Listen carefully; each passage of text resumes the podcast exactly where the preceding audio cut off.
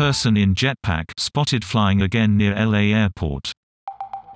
The new sighting on Wednesday was at 6,000 feet 1,829 meters, 7 miles from the airport, officials say.